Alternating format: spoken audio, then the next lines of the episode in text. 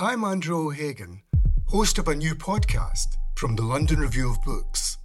It's about the bloodiest and most controversial event of the Falklands War, the sinking of the General Belgrano. Margaret Thatcher was accused of a war crime. The truth would only emerge in the pages of a private diary. This is the Belgrano Diary. Listen wherever you get your podcasts. Twice, twice, twice.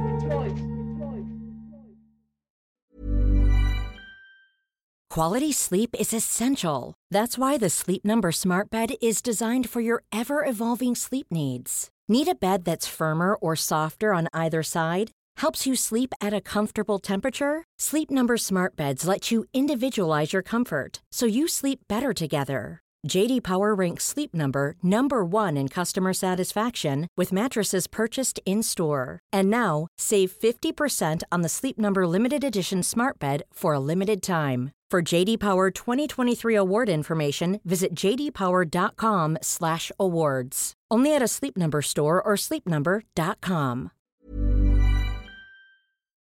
Welcome to the London Review Bookshop podcast. To find out about our upcoming events, visit london review bookshop dot co dot uk forward slash events. Good evening and welcome to the London Review Bookshop. I'm delighted to be here tonight with Amia Srinivasan, who, among many other things, is a regular contributor to the London Review. Many of you will know her from her essays, including The Right to Sex, which is given the title to her new book. And Amia is going to read us a little bit of the coda to that piece. Thanks so much, Alice. Um, so the, the coda, which is called The Politics of Desire, tries to respond to some of the many responses I, I had to the original Right to Sex essay. And, and the original essay takes as its occasion the two thousand fourteen uh, massacre by the so-called incel Elliot Roger. And then it opens out onto larger questions about, you know, the putative right to sex and also the political formation of uh, sexual and romantic desire. Three. After the original publication of my Right to Sex essay, one feminist tweeted, "Could we please stop discussing whether or not there is a right to sex? Of course there is not. There is a right not to be raped. Enough hand-wringing. The end." As a small addendum, she added, "The observation that the extent to which one gets what one wants in life, in any domain, is often largely a matter of luck and happenstance and privilege and characteristics you don't have control over, is about as banal as it gets." Four. There is no right to sex. But is it as banal as it gets to observe that what is ugliest about our social realities, racism, classism, ableism, heteronormativity, shapes whom we do and do not desire and love, and who does and does not desire and love us? Five. That would be news to the people of color and the working class, queer and disabled people, who have drawn a clear connection between the more obvious public dimensions of their oppression and the more hidden private mechanisms that enable and partly constitute it, including the mechanisms of the club, the dating app, the bedroom, the school dance. Six. I have a friend who explains that because she is black and, despite being beautiful and otherwise popular, was simply off the table when it came to dating in her predominantly white prep school. Seven. It would also be news to the feminists who have long demanded that we see sex as we know it, not as some primordial pre-political given, but as an effect of politics, all too easily and falsely naturalized. The task was to liberate sex from the distortions of oppression, not simply to divide it into the consensual, unproblematic, and non-consensual, problematic. Eight. Indeed, what is male sexual entitlement? The, co- the false conviction that men have a right to sex, a right that they can coercively enforce, if not a paradigm of how politics shapes sexual desire. Can we position ourselves against male sexual entitlement to women's bodies in general, and against the misogynistic fetishization of the hot blonde slut or sexy East Asian doll or the vulnerable child's body, without opening ourselves to a political critique of sex? Nine. To liberate sex from the distortions of oppression is not the same as just saying everyone can desire whatever or whomever they want. The first is a radical demand. The second is a liberal one. Like many liberal demands, the second is often fueled by an individualist suspicion of the coercive power of the community. If my desire must be disciplined, who will do the disciplining? And if my desire refuses to be disciplined, what will happen to me then? ten. I'm not saying such worries are ungrounded. It is not perverse to want to be left alone. eleven. Accept, properly understood, the radical demand that we liberate sex from the distortions of oppression is not about disciplining desire at all. When I wrote that, desire can cut against what politics has chosen for us and choose for itself, I was not imagining a desire regulated by the demands of justice, but a desire set free from the binds of injustice. I am asking what might happen if we were to look at bodies, our own and others, and allow ourselves to feel admiration, appreciation, want, where politics tells us we should not. There is a kind of discipline here, in that it requires us to quiet the voices that have spoken to us since birth, the voices that tell us which bodies and ways of being in the world are worthy and which are unworthy. What is disciplined here isn't desire itself, but the political forces that presume to instruct it. twelve. After my piece was published, a gay man wrote to me about his husband of fourteen years, a large fat man, he explained, whom he loves deeply and with whom he has a satisfying sex life. And yet he has, quote, had to work deliberately and consciously to let him be sexy, if that makes sense.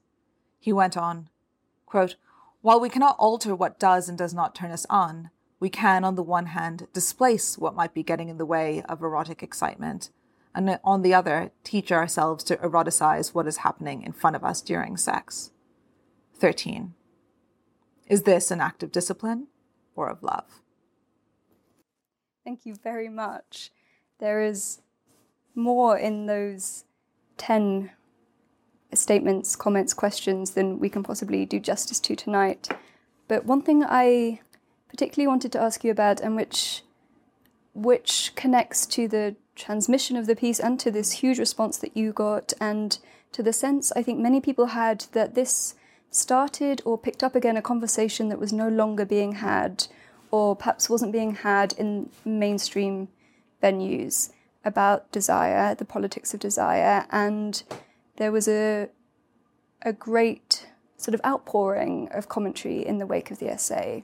The essay itself came some years after the events that inspired it, and the coda again sometime afterwards. And throughout this, I think the incel phenomenon, for want of a better word, is has remained with us, and has remained with us as perhaps an underused tool for examining desire. There's something very explicit in the incel individual's um, clarity in showing perhaps to us who like to deny its existence the, the very strict sexual hierarchies that we live with every day. Um, would you like to speak a little bit about that process from twenty fourteen through to the coda? Sure. Um, So I started writing the piece as a kind of meditation on Elliot Roger's own kind of self-conception. Um, so he wanted to present himself as someone who was sexually and romantically marginalized for um, unjust reasons, right? He thought uh, the fact that he was mixed race and the fact that he didn't conform to the kind of stereotypical um, ideals of, of heteromasculinity, like this was the reason that he was uh, lonely. I mean, this is a bad diagnosis, just to be clear. Um, uh, at the very least, it's massively overdetermined because uh, Roger himself, and I don't think we should dwell particularly on him, but, you know, he um, was dripping in uh, misogyny, but also racism. So he was, he was uh, had very intense kind of anti-Black racism. He was also bizarrely kind of classist and obsessed with the the idea that he was descended from English aristocrats. Um, so, you know, I, I don't think his account of why he was sexually or rom- romantically marginalized was was at all accurate. Um, but he, but the re- the general response to Roger um, just s- skipped over those claims quite neatly and just indicted him correctly as um, a particularly violent manifestation of male sexual entitlement. But no one really wanted to touch the idea that, at least in principle, some people are sexually and romantically marginalized um, because of oppressive forces like racism and um, heteronormativity, classism, and so on.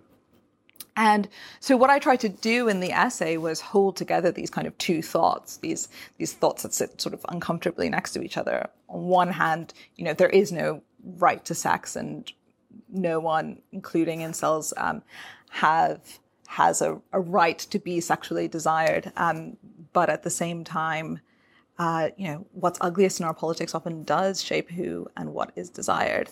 I mean, I one thing to say about the specificities of the incel subcultural phenomenon is that they com- they tend to complain about, um, they make it sound as if their complaint is about sexual marginalization, right? Loneliness. Um, but it's not really. It's about the, the word you used, which is the word hierarchy, right? What they dislike um, really is their perceived place in a sexual hierarchy, which means that they don't have access to what they think that they're entitled to, um, which is, you know, women who are high on the hierarchy. They're not really um, interested in dismantling those hierarchies, which is what a kind of feminist politics um, should be interested in. And does offer them. Right, actually. Right. So there is this kind of thought here that, you know, um, insofar, insofar as, you know, these incel incel members of the kind of incel subculture are um, angry about the sexual hierarchy, they're almost one step towards a, you know, a feminist critique that would dismantle it. But in fact, they are actually deeply invested in the hierarchy and want to maintain it, especially when it comes to women. Mm. So they're not interested in the phenomenon of women who are um, uh, coded as sexually undesirable. They're not interested in sexual racism as it applies to women of color, for example. They're very happy to fetishize East Asian women, um, to sexually marginalize black women, and so on. Yes, and indeed one of the things that is so interesting about it, and which comes out clearly in the book, is the entitlement, even from that position of perceived exclusion, to articulate the very specific nature of their desire, where it comes in this hierarchy, where they see themselves belonging or ought to be um, rewarded. And I was very struck at the end of the coda there by your description of the the man who wrote to you after the essay came out, who said, you know, I have had to um, learn to desire what was happening sexually in front of me because of love, because of a relationship. And I think this is something that women, but many people, know about in long-term relationships. It's something that we have, um, that we are trained, I suppose, to do, and yet it is th- very threatening to some people, the Um, the suggestion that you make in the book that we should interrogate mm. the nature of our own desires, that they may not be natural, mm. that they may even be scarily plastic. Right. I mean, so on one hand, I think there's um, a good kind of political reason for people's resistance to recognize the kind of malleability or plasticity of desire. Um, so if you think about the history of, I mean, okay, one way of putting it is that this idea that, um, you know, we just want what, what we want, and we that's not reversible or changeable. I mean, that's a kind of, ver- it seems to many of us like just an axiom of sexual morality, but it's actually a very hard-won truth, and it's a, it's um, a claim for which generations of like gay and lesbian and feminist activists have to ha- have had to fight um, to get widely recognized. And so the idea of, you know, the innateness of kind of sexual preference, the unmalleability of it, is very, very important for a radical queer politics in one sense. Um, but I also think it has has its limits. I mean, one of its limits is that I just don't think it captures like the everyday phenomenology of lots of people's relationship to desire, right? So the case of people in long-term relationships, and, and the specific case of this man who wrote to me is is, is one example. Um, But I also think another example is that very history of, of, of lots of queer people who have had one conception of what it is they want, and then find their desire, as it were, like cutting against that conception. Um, and so it can be very threatening to think about uh, desire as something more plastic and malleable. But it was also something, by the way, that, of course, like feminists of the seventies were, were very uh, interested in. Yes, and a lot of those discussions you pick up on in the book and explore very productively. And I think in, in what you were just saying, we see the tension that runs through the book and can't be fully resolved in any book, or, you know, as part of a larger social project, that we have to absolutely secure the preferences and identities, sexual identities of groups who have previously been exclu- excluded, while at the same time allowing for this plurality and plasticity within the individual, which would allow them to break free from some of the very narrow ways in which sexuality, certainly in this country, in the States, um, among white people, I think predominantly, tends to be um, directed. That there is one view of what's desirable, and either we conform to it and seek it, or we re- react against it. The existence of a desire that is free from that um, that construct is is quite hard to imagine. Mm. I mean, it's interesting uh, the way in which uh, gay men in this country and in the U S have sort of taken on some of these issues, in part because of the way in which um, an app like Grindr mm-hmm. sort of makes very explicit and almost like institutionalizes this, this you know, the phenomenon specifically of kind of sexual racism on our screens. Um, so, you know, it's, for those who, who don't know, I mean, it's very conventional on Grindr for people to be very explicit in quite a liberating way about their sexual preferences, but that's not just about their preferred, you know, sexual position um, or what kind of kinks they're into. It's also about what race people they are and aren't willing um, to engage with sexually or romantically. Um, and there is a kind of productive conversation going on among gay men. And I think it's interesting that, but not surprising, that that conversation is more productively had um, among gay men than among like the broad straight population. And I think it's just because, you know, for gay men st- still remember that their sex is a political thing. It's not just simply a natural thing that is always just condoned. Um, it's something that is shaped by politics, and that is also like um, it, itself like a hard-won political achievement. Absolutely, and we can also see the ways in which queer desire has um, has articulated itself um, in contrast to some of the romantic norms mm. of heterosexual mainstream culture. And in that I'm thinking specifically of the fact that among dating apps, more often used by straight people, there are often options that you can select around your sexual preferences that aren't made explicit, that will just mm. feed into the algorithm. So mm. you will only see certain people. And similarly, um, you speak very well about porn in the book and the way in which large porn sites, based on algorithms, not only learn from us, but train us. I wouldn't say they teach us, but they train us and they um, conform us. Um, and I think the conversations with your students have been a huge part of the thinking in this book. Is that right? Yes. Um, some in, in some cases very explicitly so. There, so the the essay on, on pornography is is very much about um, my, what it's like to watch my my students, um, most of whom are you know in their late teens or early twenties, um, confront these very old school debates about pornography that were had among. Uh, you know, among feminists in the seventies and the eighties, which in the kind of mainstream contemporary feminism we think of as being outdated and sort of somewhat mm. quaint. Um, I certainly didn't anticipate as a teacher that um, they were going to resonate, um, those those texts were going to resonate with my students, but they they really do. Well, that's a fantastic moment in the book and a very striking one, and one of the ways in which I think the book is deeply pedagogical. You, you are surprised by your students' readiness to embrace these discussions that we have been taught were outdated. You know, we we came after the sex wars, but also after sex positivity and certain forms of, you know, super individualized um, sexual agency seemed to have become entrenched, and it was no longer possible to talk about the difficulties of porn without seeming prudish, perhaps. Right. Um, and yet for your students who have grown up with porn, the ubiquity of porn in a way I think we didn't, they are really living with these questions. And so we shouldn't be at all surprised that they are thoughtful and engaged with them.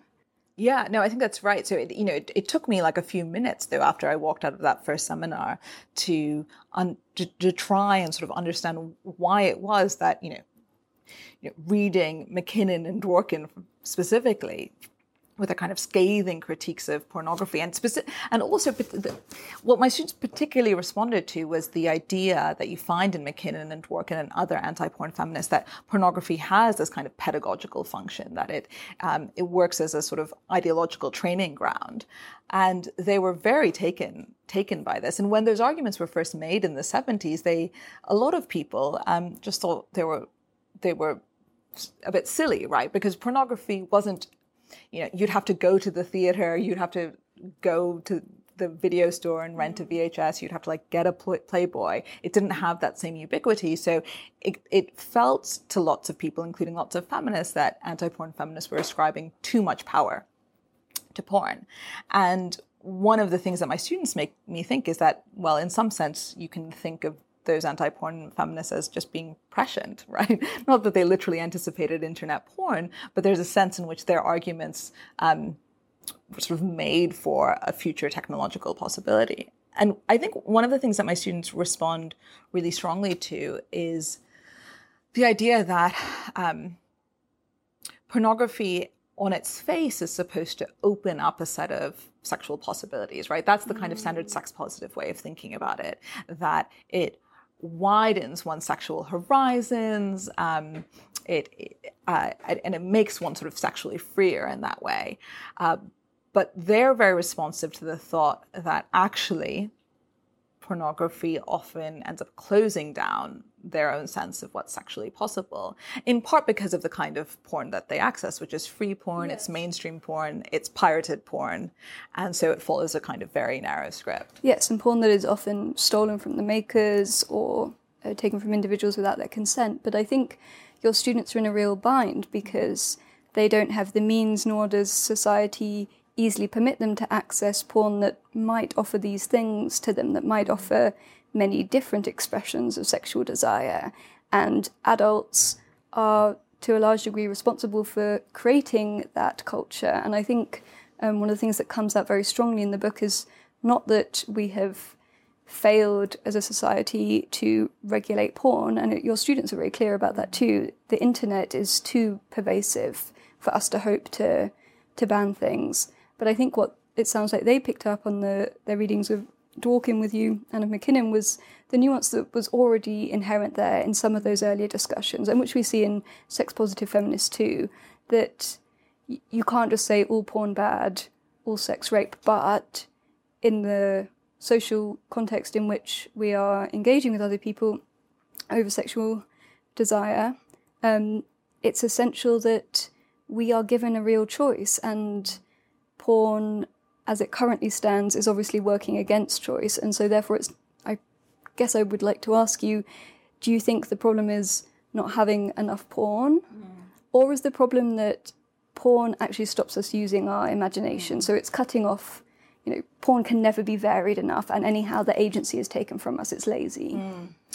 Yeah, I mean, that's a thought I flirt with at the end of that essay. I mean, I should also just say that, you know, for my students, um, they instinctively um, and also reflectively, um, you know, rebel against the idea of, of using legislation to control porn, um, not only because of the um, the vastness and uncontrollability of the internet, but also just because um they're very aware of the fact that attempts at legislation of this kind of, of against sex work um, invariably harms the women who um, work in sex work. And in fact, the creation of these free pirated sites like Pornhub, most obviously, um, have massively impacted uh, like the livelihoods of, of sex workers uh, and, and who work in, in, in porn in particular. Um, so then the question you're left with is sort of, well, what to do? The standard answer my students give um, is, you know, well, we need better sex education, right? Mm. So we have this kind of, we have porn fulfilling this pedagogic function. We need a kind of counter-pedagogic um, force. I, I think I, that's where I'm more skeptical than they are. Maybe because I'm a teacher, I'm more, I'm maybe I'm more aware of like the limits of what people do, right? What one can teach, right? There's also the question of who's going to do this teaching. Um, I'm not saying that there aren't some really excellent programs out there that try and teach porn literacy or try and develop alternative forms of pornography. There is a kind of structural issue though, which is that you can't show people under eighteen pornography. So you, if you're teaching porn literacy, you're trying to teach them how to read text that you can't give them. I mean, imagine trying to do that with The Great Gatsby, right? Like, you know, so it's like, this is how you read this text, but we're not going to actually read, read it in class. Um, but yeah, I, there is this idea that Andrea Dworkin has, which is just, and, and I'm... you know, I, I'm sympathetic to, which is that, well, there's just something about the screen, right? Um, there's something about like the moving image on the screen. Um, it really does come to s- substitute in for the imagination. Um, and, and so maybe the answer in some sense isn't more and better pornography, or at least, you know, That, that will never be a full answer, because you might think that what we need is, you know, a kind of quieting of the onslaught of, of the images. Um, so maybe full and better sex. Yeah. And this question, which was on my mind at the beginning and which I'd like to come back to a little bit again, is about articulation, because I think one of the things that has been striking in the Me Too phenomenon, in um, Peggy Orenstein's book, Girls and Sex, which is clear in your book, in the conversations with your students, is that um, the problem is not so much that the sex that sex is so much worse than it used to be, but we're hearing about how much worse it is, and that seems to me a necessary step on the way to articulating desire. Some of the young girls that you talked to in a school, I think at one point, are clearly very dissatisfied with the types of sexual encounter they are having, and disgusted and disappointed, but they don't know what to do next because this is all that's available to them. So I suppose um, in some of our hysteria around young people's sex lives, we miss how mm, how very much more conversation there is, mm. and how um, the influence of queer sexualities and um, of intersectional feminism is already provoking among young people a kind of conversation that wasn't possible mm. twenty years ago. Yeah, I think that's definitely true. So it is interesting um, just seeing like the filtration of feminism, right? It's great. Feminism is back, and that's a wonderful thing. Yeah. And it's really wonderful to see um, young people coming in um, with a kind of, not just an interest in feminism, but a kind of... Um, identification with feminism as a political project and intellectual interest. I mean, at the same time, though, I will say that one thing that you find is um, often a very kind of um, binary understanding of what feminism is. Uh, so it's very often in a, in a kind of quite simple um, and simplistic sex-positive mode. Uh, and... And so, and what, what ends up happening is that when you, and, and sometimes what I'll have are students who are um, reluctant to read second wave feminists because they think of them as, um, you know, outdated, but also kind of dangerous sometimes.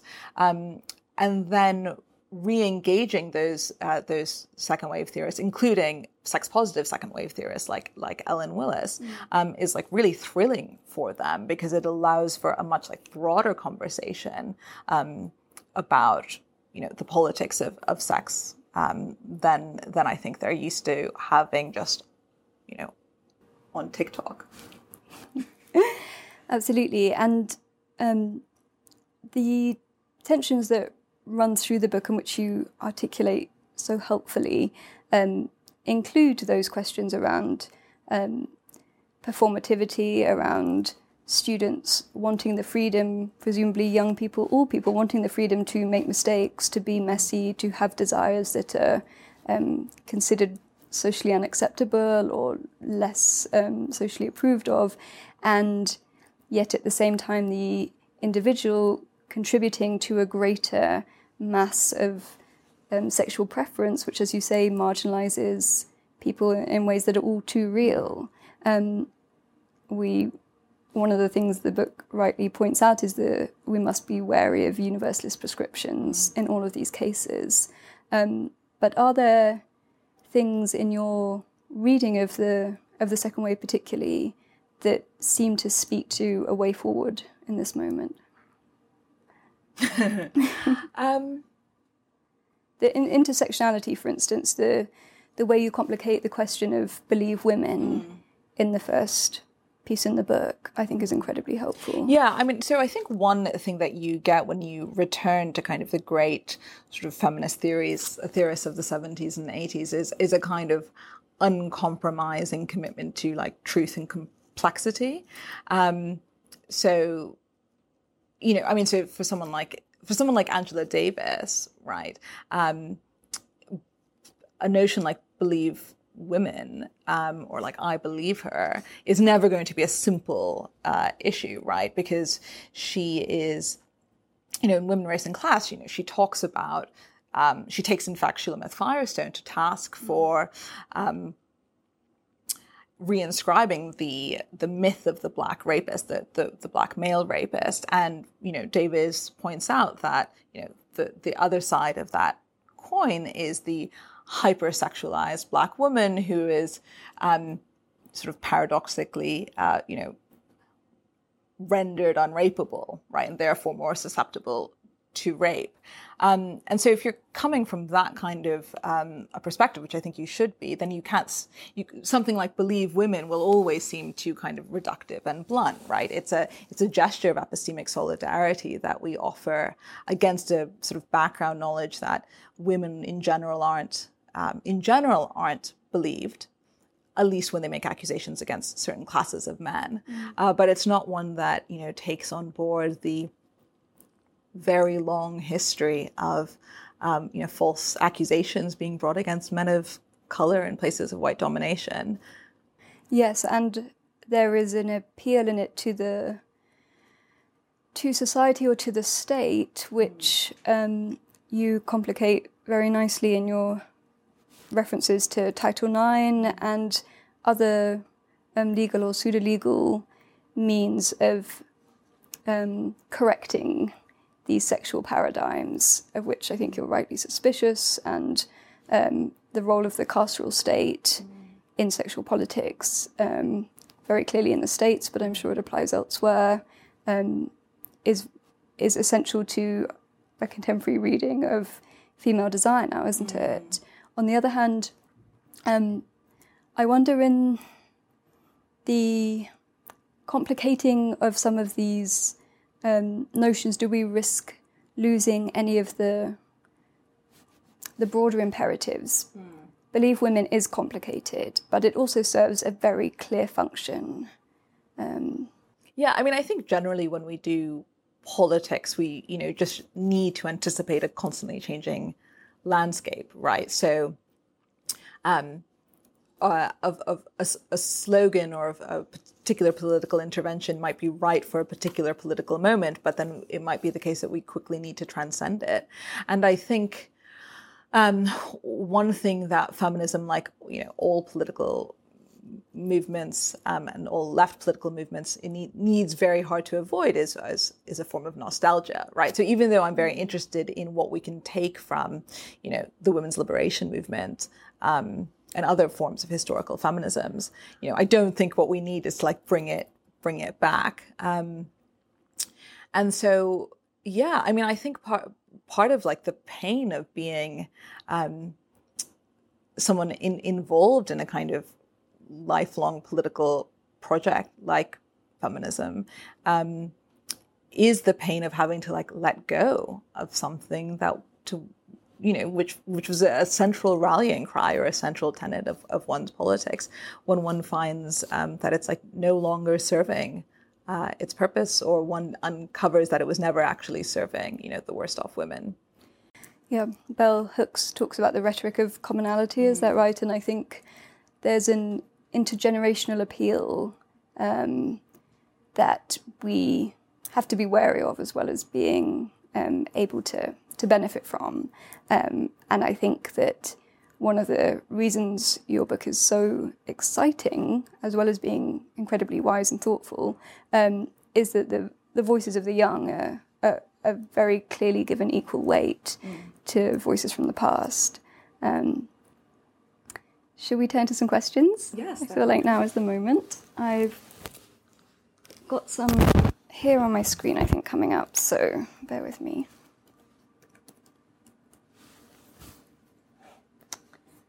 Okay.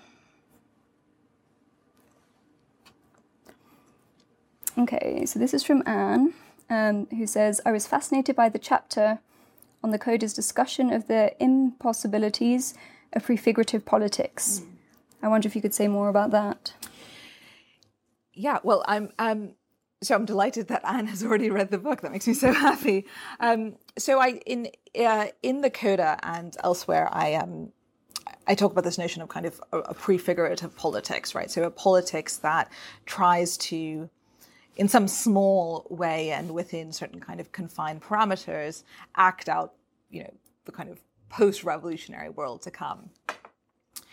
And this notion of prefigurative politics was very important for women in the U S and the U K, women's liberation movement. Um, so, you know, the idea was not simply to undertake various kinds of, uh, you know, political activism to hasten, um, you know, a a post-patriarchal world, but to actually kind of practice non-patriarchal forms of decision-making, um, community-making, uh, child-rearing, uh, you know, um, family and domestic life right now. And uh, an, a sort of extreme version of it is uh, separatism, mm-hmm. uh, where women um, would gather, just, you know, would, would refuse to kind of engage with, with men um, politically, but also interpersonally, um, or lesbian separatism, political lesbianism.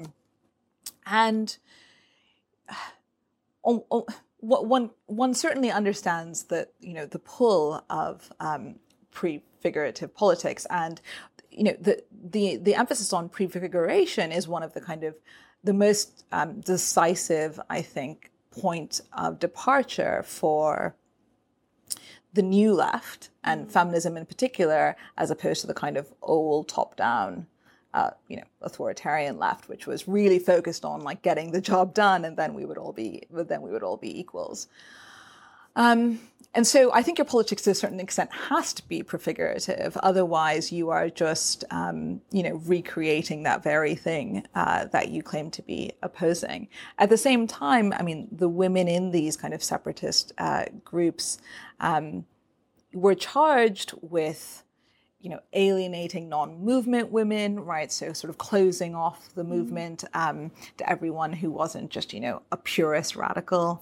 Um, And and I think that charge is is partially right. I think it's very har- hard to have a truly mass movement that insists on a kind of personal purity. And that kind of pursuit of personal purity can become an end in of itself. Um, so I think the question isn't really sort of a choice between um, a politics that's prefigurative or a politics that's not. It's it's like how much prefiguration, right? How do you get that kind of balance right? But that's again one of those cases where I think we need to like not be nostalgic, right? So not just um, you know, wax lyrical about the days of of um, you know, separatist groups where women just spent time like in each other's company and practicing karate, uh, which they which they did. I mean, another problem, of course, with the, that specific separatist form was the way in which it was very exclusionary of of women of color, black women, especially in the U S and in the U K, who always repeatedly from the very beginning made the point that um, you know, they couldn't be separatists because they were fighting at least two wars. They were fighting, you know, against men over the over patriarchy, but they also had to fight with black men against racism. So separatism was was a, a was a practice that presupposed a kind of um, post-racial politics.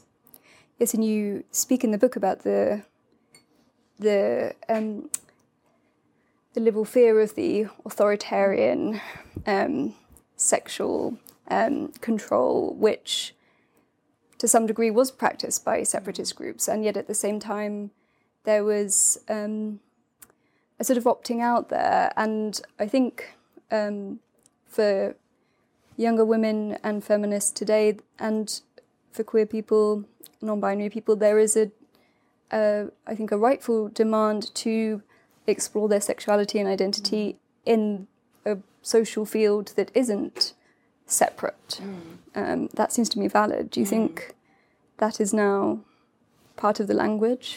Yeah, I mean, I think so. I, at the same time, like, I noticed with my students a kind of pull to a certain kind of separatism. I mean, not that they might, you know, not that the classroom can be a fully separatist space, but you can see within, um, especially the young women who take my feminism classes, and it usually still is young women, um, that there's a kind of yearning for that, that, you know, that feeling that consciousness raising groups used to give you, that feeling of like likeness and similarity, um, commonality of experience that you're all going to be disclosing and articulating together and collectively moving towards, um, you know, a different form of politics. And that, it, and, and so there is a kind of prefigurative energy there. Um, and it can't last. And I don't think it, it should, it should last. Um, so yeah, well, I think you're right that, um, overall kind of young people today, as it were, are have in some sense are less um, inclined to those kind of experiments. You know, I think there is still that that certain kind of instinct that we see. And maybe the reason that they're less inclined towards those experiments is just because of austerity, right? There are just kind yeah. of economic reasons why um, people can't just Uh, you know, take over houses and buy them cheaply and make them into communes. And now a pandemic also. One size fits all seems like a good idea for clothes until you try them on. Same goes for healthcare. That's why United Healthcare offers flexible, budget-friendly coverage for medical, vision, dental, and more. Learn more at U H one dot com. Quality sleep is essential. That's why the Sleep Number Smart Bed is designed for your ever-evolving sleep needs. Need a bed that's firmer or softer on either side? Helps you sleep at a comfortable temperature? Sleep Number Smart Beds let you individualize your comfort, so you sleep better together. J D. Power ranks Sleep Number number one in customer satisfaction with mattresses purchased in-store. And now, save fifty percent on the Sleep Number Limited Edition Smart Bed for a limited time. For J D. Power twenty twenty-three award information, visit j d power dot com slash awards. Only at a Sleep Number store or sleep number dot com. Um, I'm aware, as you say in the book, that we've kind of um, limited our own discussion to the U S and the U K, and your students come from a, um, you know, a particular subset of society too, but if there are questions that speak to other parts of the world, we'd be really interested to have them. Um, there's one from Sigrid, which I think is fascinating and gets onto something we, we didn't have time for. She says, could you speak about the anger, which I think is often present in sexual politics, for example, in the Me Too movement, as well as in the oppositions to it? I mean, you have a fantastic essay called The Aptness of Anger, which isn't in the book, but I think on some level is responding to Audre Lorde, mm. the uses of anger. So what do we do with anger? Yeah, I mean, it's such a tough question. I mean, in that in that essay, um, it's an academic essay, but um, you know, I'm I'm trying to respond to a very kind of common form of political critique, which says that anger is counterproductive for um, victims of injustice. So you know, you shouldn't get angry because it's just um, you know, pushing a knife into your own heart, right? And instead, you should like be civil and find more productive ways of engaging. Now, one thing to say is that I think, empirically speaking, that's not that's not always true, right? Sometimes anger can be hugely efficacious and motivating, and, and that's part of Audre Lorde's point. Um, but what I also want to say is, well, sometimes it might be counterproductive, but it's still a way of sort of emotionally registering mm. oppression, right? Um, and and and it's a way of kind of emotionally telling the truth about the world. And that means that vict- certain victims of um, oppression, um, certain, you know, will sometimes be in a position where they have a kind of invidious choice to make between, um, you know, making themselves better off and emotionally registering like the reality that they're that they're facing. I mean, I think there are very specific questions about how we deal with the anger um that we see mobilized by Me Too and tapped into by Me Too. One thing that concerns me greatly is when that anger is channeled into a like carceral impulse. Um, that's not unique to Me Too. I mean, we started seeing that, um, especially in, in the U S, um, from the kind of eighties onwards. I mean, it's really interesting that a group like the New York Radical Feminists, early consciousness raising group, um, you know, very concerned about rape, wrote, you know, this very important historic handbook on rape. But, you know, they said, and they they wanted to say, rape is a very serious political issue, but, you know, it's not an issue where we should be like calling on the power of the carceral state, right? It's a revolutionary issue. To address rape, we need to like rethink the family. We need to think, rethink gender relations. Really, you know, we need to rethink economics. Um, it's not just about prisons and police. Um, Now, in a country like the U S, and increasingly like a country in the U K, where the only um, uh, levers at women's disposal often feel like, you know, the police and, and prisons. And I don't mean that um, one has really much success going to the police or getting convictions, but rather that insofar as you're engaged in feminist activism, it seems like the obvious thing to do is to demand more police, because that's something that political parties are responsive to, right? Um, because actually pol- all political parties really fundamentally like the police and they like prisons, right? Because the carceral system is um, unthreatening to and a mask for deep economic inequalities, right? So as long as we can just have the remedy of more police on the street, more men in prison, we don't have to deal with the fact that, for example, um, domestic violence is very strongly correlated with male unemployment, or that mandatory arrest laws um, in the cases of domestic violence lead to greater retaliation um, against victims of domestic violence. That's right. I think um, you wrote about this in the F T recently. Um, the response to the murder of Sarah Everard was extremely troubling mm-hmm. because of this instinct among large numbers of people who were horrified, rightly horrified by the events, to call on the government to better protect women.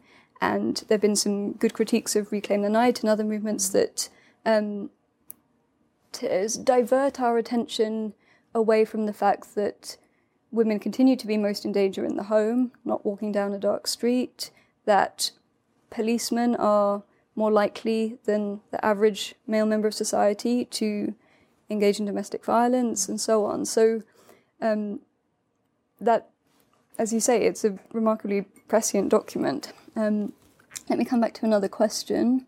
Um, okay, Lawrence asks um, whether you have a comment on pornography sex work from the perspective of labour and labour rights. Um, notably as today, OnlyFans have announced they intend to exclude nudity from their platform. Um, well, one of the very interesting things you talk about in the book is the huge increase in cam girls and guys yeah. during the during pandemic. The pandemic. Yeah. I mean, right, so you have these, um, yeah, I mean, f- from a labor perspective, um, the, I mean, in general, uh, sex work is um, in, in most, in, in most um, countries, Uh, are just like totally disenfranchised, right? Even more than laborers in um, in in other industries. Um, so that's, you know, obvious in the case where sex work is criminalized or partially criminalized or just sort of quasi legalized, as it is in in the. Um, I mean, I'm talking about prostitution specifically in the U K. In the case of um, pornography, so camming is something that lots of sex workers prefer to do because they don't have to, um, you know, be in the same room as a potentially violent John, right? Um, and they can exercise much more control. At the same time, who owns the camming sites? Just as who owns the internet, the porn sites? They're not sex workers themselves, right? These aren't, um, you know, uh, coalitions of sex workers who create these sites. They have to basically sell their labor. A huge cut is taken. Um, it, it was an extraordinary thing. Um, I think it was the camming site Is My Girl. Um, when the pandemic hit, it offered laid off McDonald's workers in the U S the opportunity to like take to um, to have a, a higher uh, um, be able to take more of the, their revenue that they they generated. Um, but then, of course, then campsites do things like uh, get rid of get uh, you know get rid of uh, nudity because they basically have a publicity problem, right? Um, I mean, this just goes to show why these sites ultimately just need to be in the hands of sex workers themselves. And I think that is um, the the biggest, um, I mean, I think that would be one of the most extraordinary things that, that could be done. But it's very hard. I mean, there are these tech monopolies, um, and it's very hard to set up and create these alternatives. You know, you need a huge amount of resources to do that. And then I'm pretty sure that the moment sex workers were able to do that, they would just be shut down um, by the state. Um, so yeah, just ex- extraordinary um, labor issues. And then, of course, p- part of what's driving the movement to campsites is the diminished margins um, in the in traditional pornography, which have resulted in massively slashed wages for the women who work in uh, who work in traditional so porn. That they're even more precarious and exactly. forced into you know, positions of even less agency. Thank you. Um, there's a question here from Bryony who says, um, reading the book, I think, um, I was thinking about Fanon and his idea that the white gaze fixes blackness and how this in more recent critiques doesn't give space for those subjects to return or subvert the racializing or gendering gaze. Um, so for those who are subject to the violent racializing and gender, gendering politics of desire, is there space to refuse the demands of such violent legibility, or how can such subjects return to or refuse these gazes that they are shaped by and therefore subvert, resist, or disavow them? Yeah, great question. I mean, it, it makes me think of um, the Black feminist uh, academic Jennifer Nash, uh, who has a fantastic book on on kind of revisiting Uh, the porn debates and thinking about the place of Black women in pornography. So um, lots of sort of black, lots of black feminists historically have been very anti-porn, um, like Patricia Hill Collins, Alice Walker, um, because they see, you know, the, the doubled uh, subordination of Black women in pornography. So it's not just um, a, a gendered subordination, but also a racialized one. Um, and they often trace the figure of like the pornographic subject to enslaved Black women's bodies. Um, and Jennifer Nash wants to, um, and she, you know, she argues very forcefully um, that, well, that might, that might all be right, but at the same time, there can be something salutary, if not totally liberating, um, in being someone, being a member of a group that um, has been sexualized in a very particular way, right? Been sort of um, over-sexualized while at the same time being coded as not worthy of the kind of sexual, of, of a sexual gaze, right? So not a high status sexual gaze. Um, it, there might be something salutary in being presented as a kind of worthy sexual object within a kind of pornographic frame. Um, and so she thinks that there's something subversive, subversive there. So, Uh, the legal philosopher Les Green makes a kind of similar argument about mainstream gay male porn, right? He says that for gay men for whom, like, not being sexually desirable in, in kind of a broadly straight culture is a kind of leitmotif experience, there can be something kind of salutary about um, being objectified in, in pornography. So I think there are those possibilities mm-hmm. there. I mean, the one thing I would say is that it's it's important in those cases to not kind of confuse um, or not run together those forms of um, resistance and accommodation that we can find under oppressive conditions with the conditions of freedom themselves. And I think we sometimes are at risk of running those two things together in a kind of, when we engage in a very sort of simplistic sex positivism. One of the things I really appreciate about the book is not only the counterfactuals you offer. So in this case, would porn be better if Black women weren't there? I mean, that's right. Obviously not the case. But also that you you shift us to a different position. So let's look at who's holding the camera. Mm. Let's look at who owns the site on which these people make their money and who controls the money. Um, so let's go back to the questions. Um Laura says, what do you make of the contention in incel discourse that because sex is more evenly distributed among women than men, it is in fact men who suffer more from sexual marginal- marginalisation? Yeah, I mean, the sociology I've read on this just suggests that that's not true. Um, the number of men, I think, in the U S who have more than ten sexual partners um, in a year is like zero point eight percent, uh, that, you know, the, the typical Chad, and that the the percentage of of the percentage of people who are genuinely involuntary celibates, um, they're, they're, the majority are women. Right. What's really interesting about mm. incels is that um, they tend not to recognize the the existence of incel women. Ironic, of course, because the the notion of the incel was coined by a woman herself who was um, very lonely, uh, couldn't find a relationship, and created a support group uh, for people like her. Um, and now, of course, the discourse is there are no such no such women. The idea being that almost any woman could find a man who wanted right. to fuck her, right? right? We talk about fuckability in the book, yeah. and that's irrelevant when it comes to women because they aren't agents with their own desires. Exactly. And what's also very interesting is that, you know, so one thing that incel women complain about on chat groups, and it's really interesting spending time on those specific chat groups, is the way that um, well, they often claim that incel men aren't really incels because they're like, look, these men only want to have sex with a very particular kind of woman, like an alpha female, right, that they think will accrue to them a kind of social status that they currently lack. They're not actually interested in shy women or socially awkward women or women who aren't just like conventionally attractive, right? Um, so they're not actually interested in forming human connections or like overcoming loneliness. What they're interested in is is status.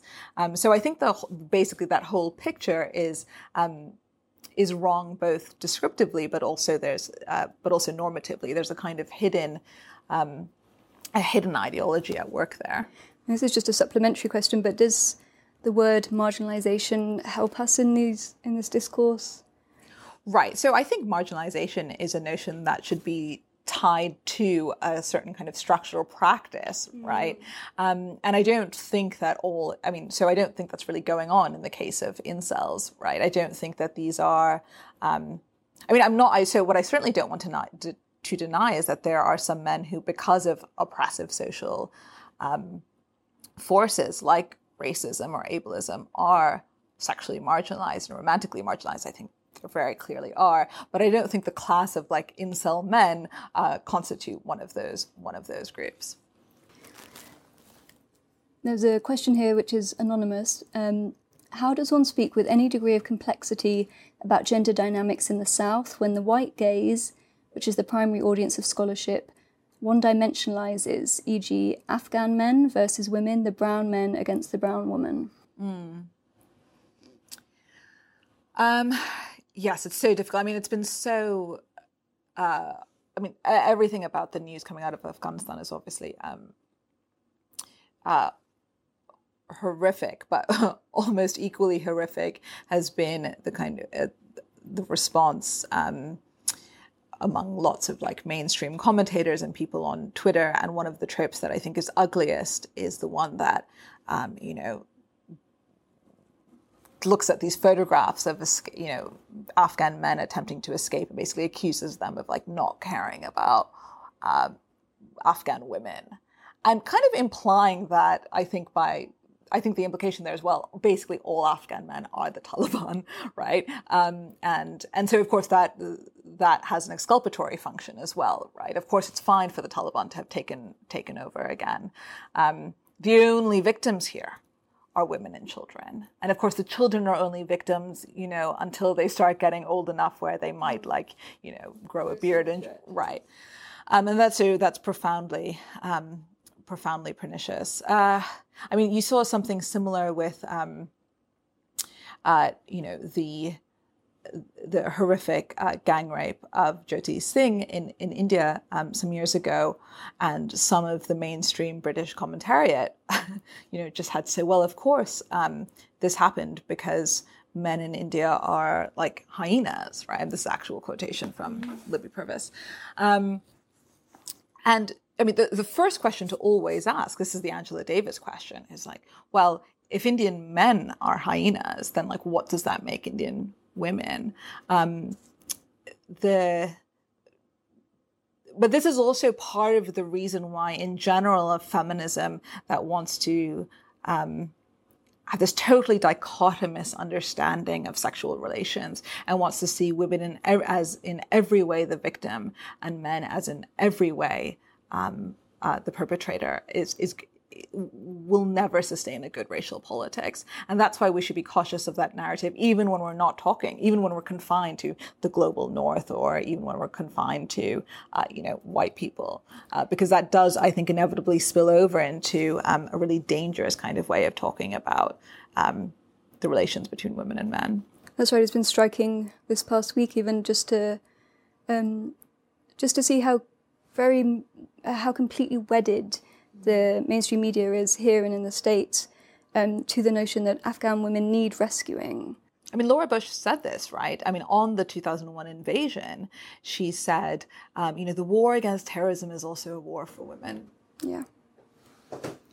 Um, I'm just going to end with one particular question, which I think is something which would be the start of another fantastic discussion. Flora says, you write about sexual power dynamics from within an academic context.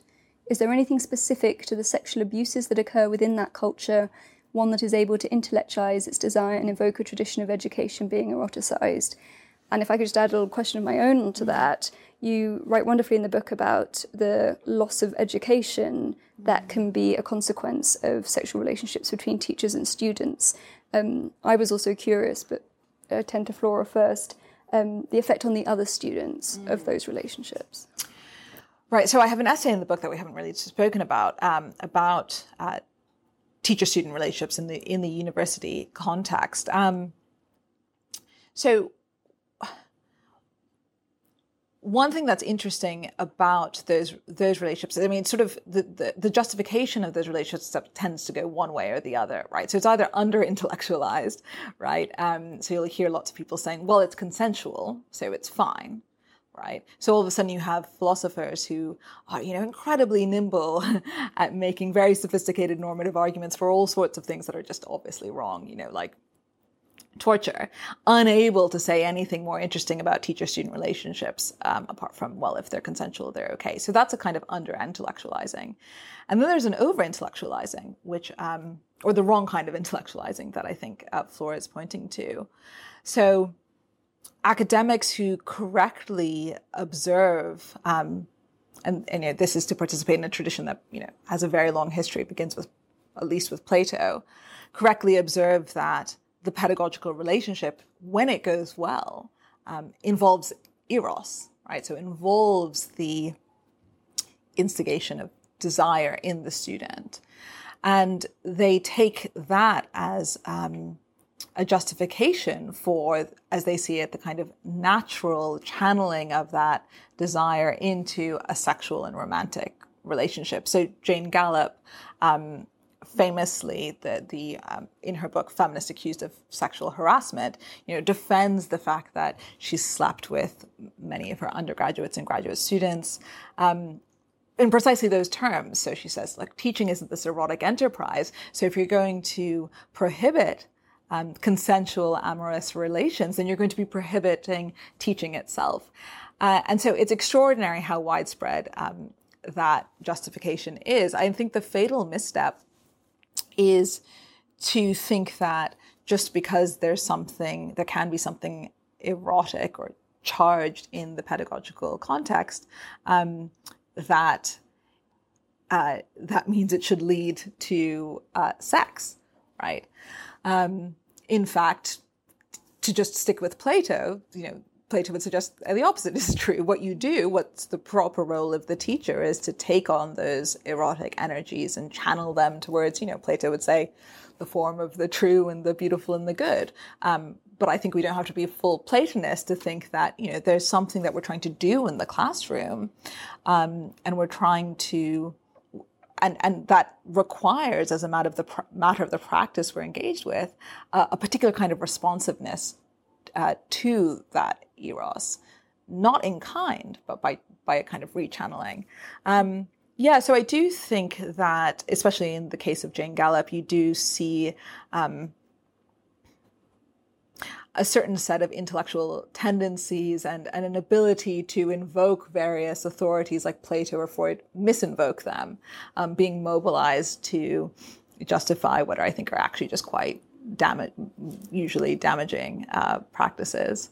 And you put it very well in the book, and I'll, I'll have to paraphrase you, but the point of education isn't sex. Mm. And so therefore the erotic character of the interchanges between, the exchanges between the student and the teacher are not leading to that end point. Um, or they shouldn't be. Or they shouldn't yeah.